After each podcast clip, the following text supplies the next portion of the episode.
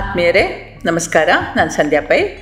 ಒಮ್ಮೆ ಒಬ್ಬ ಹುಡುಗ ಇದ್ದ ಒಂದಾನೊಂದು ಕಾಲದಲ್ಲಿ ಅವನಿಗೆ ಕೆಟ್ಟ ಕೋಪ. ಚಿಕ್ಕ ಪುಟ್ಟ ಮಾತಿಗೂ ಕೂಡ ಸಿಟ್ಟು ಮಾಡ್ತಾ ಇದ್ದ.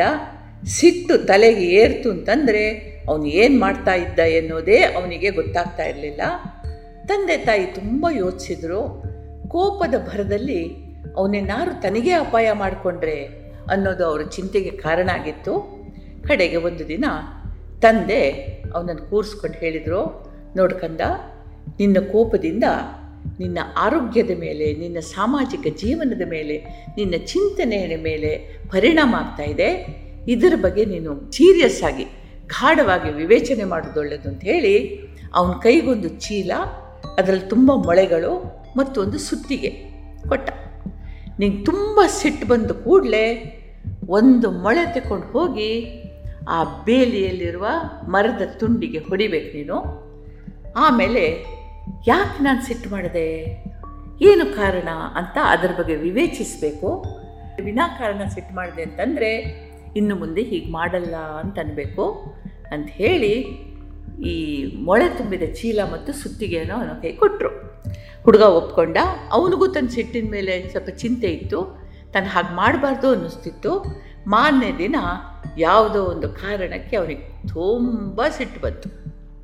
ಮೇಲೆ ಮೇಲೆ ಸಿಟ್ಟಿನ ಅಲೆಗಳು ಬಂದು ಅವನ ತಲೆಯನ್ನು ಆವರಿಸ್ಕೊಂಡು ಅವನು ಮೊಳೆ ತುಂಬಿದ ಚೀಲ ಮತ್ತು ಸುತ್ತಿಗೆ ತಗೊಂಡು ಹೋಗಿ ಒಂದಿಷ್ಟು ಮೊಳೆ ತೆಗೆದು ಆ ಬೇಲಿಯ ಹಲಿಗೆಗೆ ಹೊಡೆದ, ಯೋಚಿಸ್ತಾ ಯೋಚಿಸ್ತಾ ಹೊಡೆದ, ಏನಕ್ಕೋಸ್ಕರ ಕೋಪ ಬಂತು ಯಾಕಿಷ್ಟು ಜೋರಾಯಿತು, ಮೇಲ್ಮೇಲೆ ಯಾಕೆ ಕೋಪ ಬಂತು ಅಂತೆಲ್ಲ ಯೋಚಿಸಿದ, ಆ ಹೊಡೆದಾದ ಕೂಡಲೇ ಅವನಿಗೆ ಸುಸ್ತಾಯಿತು, ಛೇ, ಇಂಥ ಕ್ಷುಲ್ಲುಕ ಕಾರಣಕ್ಕೆ ಸಿಟ್ಟು ಮಾಡಿಕೊಂಡ ಅಂತ ಅನ್ನಿಸ್ತು.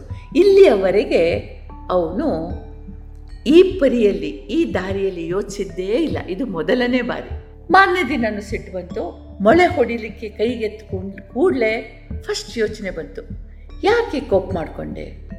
ಕಾರಣ ಗೊತ್ತಾಯಿತು. ಶಿ ಇಷ್ಟು ಸ್ಥಿರ ಸಣ್ಣ ವಿಷಯಕ್ಕೆ ಸಿಟ್ಟು ಮಾಡ್ಕೊಂಡು ನಾನು ಸಣ್ಣವನಾಗ್ಬಿಟ್ಟೆ ಅಂತ ಅನ್ನಿಸ್ತು ಹೀಗೆ ಸಿಟ್ಟು ಬರೋದು, ಮೊಳೆ ಹೊಡೆಯೋದು, ಆಮೇಲೆ ಸಿಟ್ಟಿನ ಬಗ್ಗೆ ಯೋಚಿಸೋದು, ಹೀಗೆ ಮಾಡ್ತಾ ಮಾಡ್ತಾ ಮಾಡ್ತಾ ಸಿಟ್ಟು ಬರೋ ಮುಂಚೆನೇ, ಮೊಳೆ ಹೊಡಿಲಿಕ್ಕೆ ಹೋಗೋ ಮುಂಚೆನೇ ಯಾಕೆ ಅಂತ ವಿವೇಚನೆ ಮಾಡಲಿಕ್ಕೆ ಶುರು ಮಾಡ್ದ. ಕಡೇಗೊಂದು ದಿನ ಇವನ ಕೋಪ ಹೇಳ ಹೆಸರಿಲ್ಲದಂತೆ ಓಡಿ ಹೋಯಿತು. ಕೋಪ ಬರಲೇ ಇಲ್ಲ. ಸಂತೋಷದಿಂದ ತಂದೆಗೆ ಹೇಳ್ದ, ಅಪ್ಪ, ನನಗೆ ಮೂರ್ನಾಲ್ಕು ದಿನದಿಂದ ಕೋಪ ಬರಲೇ ಇಲ್ಲ. ನನ್ನ ಕೋಪ ನನ್ನನ್ನು ಬಿಟ್ಟು ಹೋಗಿದೆ ಅಂತಂದ. ತಂದೆ ಹೇಳಿದರು, ತುಂಬ ಒಳ್ಳೆಯದು ಮಗು. ಈಗ ನಿನ್ನ ನಿಯಂತ್ರಣದಲ್ಲಿ ಕೋಪ ಇದೆ ಅಥವಾ ಕೋಪ ಓಡಿ ಹೋಗಿದೆ ಅಂತಾಯಿತು. ಈಗ ಇನ್ನೊಂದು ಅಭ್ಯಾಸ ಮಾಡು. ಒಂದು ದಿನ ಪೂರ್ತಿ ನೀನು ಸಿಟ್ಟು ಮಾಡಲಿಲ್ಲ ಅಂತಾದರೆ ನೀನೇ ಹೊಡೆದ ಒಂದು ಮೊಳೆಯನ್ನು ಆ ಬೇಲಿಯಿಂದ ತೆಗೆದುಹಾಕು ಅಂತಂದ. ಹುಡುಗ ಶುರು ಮಾಡ್ದ. ಕೆಲವು ದಿನಗಳ ಕಳೆದು ಬೇಲಿ ಮೊಳೆಗಳಿಂದ ಮುಕ್ತವಾಯಿತು. ಒಂದೇ ಒಂದು ಮೊಳೆ ಇರಲಿಲ್ಲ. ಹುಡುಗ ತದೇಕ ಚಿತ್ತದಿಂದ ಬೇಲಿಯನ್ನು ನೋಡ್ದ. ಅವನ ಕಣ್ಣುಗಳಿಂದ ದಳ ದಳ ದಳ ದಳ ನೀರು ಹನಿತು. ಛೇ, ನನ್ನ ಈ ಸಿಟ್ಟಿಗೆ ಈ ಬೇರಿಗೆ ಪೆಟ್ಟಾಯ್ತಲ್ಲ ಅಂತ ಯೋಚಿಸ್ತಾ ಇರೋ ಹಾಗೆ ಮೃದುವಾದ ಹಸ್ತವೊಂದು ಅವನ ಹೆಗಲನ್ನು ಸವರಿತು. ಪಕ್ಕದಲ್ಲಿ ತಂದೆ ನಿಂತಿದ್ದ. ಅವನಂದ, ಮಗು, ನೀನು ಹೊಡೆದ ಮೊಳೆಗಳನ್ನು ನೀನೇ ಕಿತ್ತು ತೆಗೆದೆ. ಆದರೆ ಮೊಳೆಗಳಿಂದ ಆದ ತೂತುಗಳನ್ನು ನೀನು ತುಂಬಲಾರೆ. ಹೌದಲ್ವಾ? ಆಡಿದ ಮಾತುಗಳಿಂದ ಆಗುವ ಪರಿಣಾಮ ಹೀಗೆ. ಅದು ಸಿಟ್ಟಿನಿಂದ ಆಡುವ ಮಾತುಗಳು, ಉಂಟು ಮಾಡುವ ನೋವುಂಟಲ್ಲ? ಹೀಗೆ ಘಾಸಿ ಮಾಡ್ತವೆ.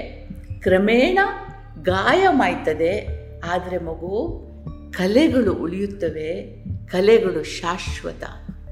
ಚಾಕುವಿನಿಂದ ಇರಿದ ಗಾಯದ ಕಲೆಯಂತೆ ಇವು ಶಾಶ್ವತವಾಗಿ ಉಳಿತವೆ.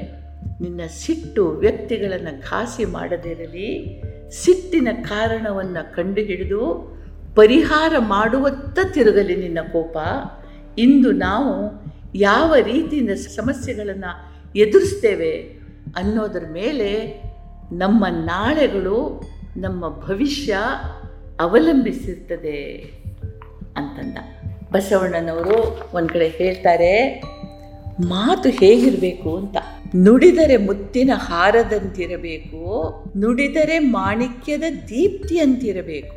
ನುಡಿದರೆ ಮುತ್ತಿನ ಹಾರದಂತಿರಬೇಕು, ನುಡಿದರೆ ಮಾಣಿಕ್ಯದ ದೀಪ್ತಿಯಂತಿರಬೇಕು, ನುಡಿದರೆ ಸ್ಫಟಿಕದ ಶಲಾಕೆಯಂತಿರಬೇಕು, ನುಡಿದರೆ ಲಿಂಗ ಮೆಚ್ಚಿ ಅಹುದೆಹುದೆನಬೇಕು.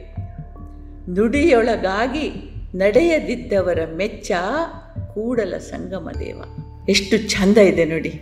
ನುಡಿಯೊಳಗಾಗಿ ನಡೆಯದಿದ್ದವರ ಮೆಚ್ಚ ಕೂಡಲ ಸಂಗಮ ದೇವ. ಅಂದರೆ ಮಾತು ಬಾಯಿಂದ ಹೊರಗೆ ಬಂದಾಗ ಮುತ್ತಿನ ಹಾರದಂತಿರಬೇಕು. ಮುತ್ತು ಒಂದಕ್ಕೊಂದು ಅಂಟಿಕೊಂಡ ಹಾಗೆ ಅನ್ನೋ ಹಾಗೆ ಒಂದು ಹಾರದಲ್ಲಿರ್ತದೆ, ಆದರೂ ಎಂದೂ ಘರ್ಷಣೆ ಆಗೋದಿಲ್ಲ ಮಾಣಿಕ್ಯದ ದೀಪ್ತಿ ಅಂತಿರಬೇಕು, ಉಜ್ವಲವಾಗಿರಬೇಕು. ಸ್ಫಟಿಕದ ಶಲಾಖೆ ಅಂತಿರಬೇಕು.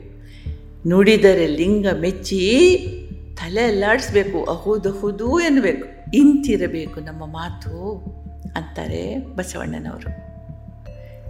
ನಮಗೆಲ್ರಿಗೂ ದೇವರು ಒಳ್ಳೇದು ಮಾಡಲಿ. ಜೈ ಹಿಂದ್.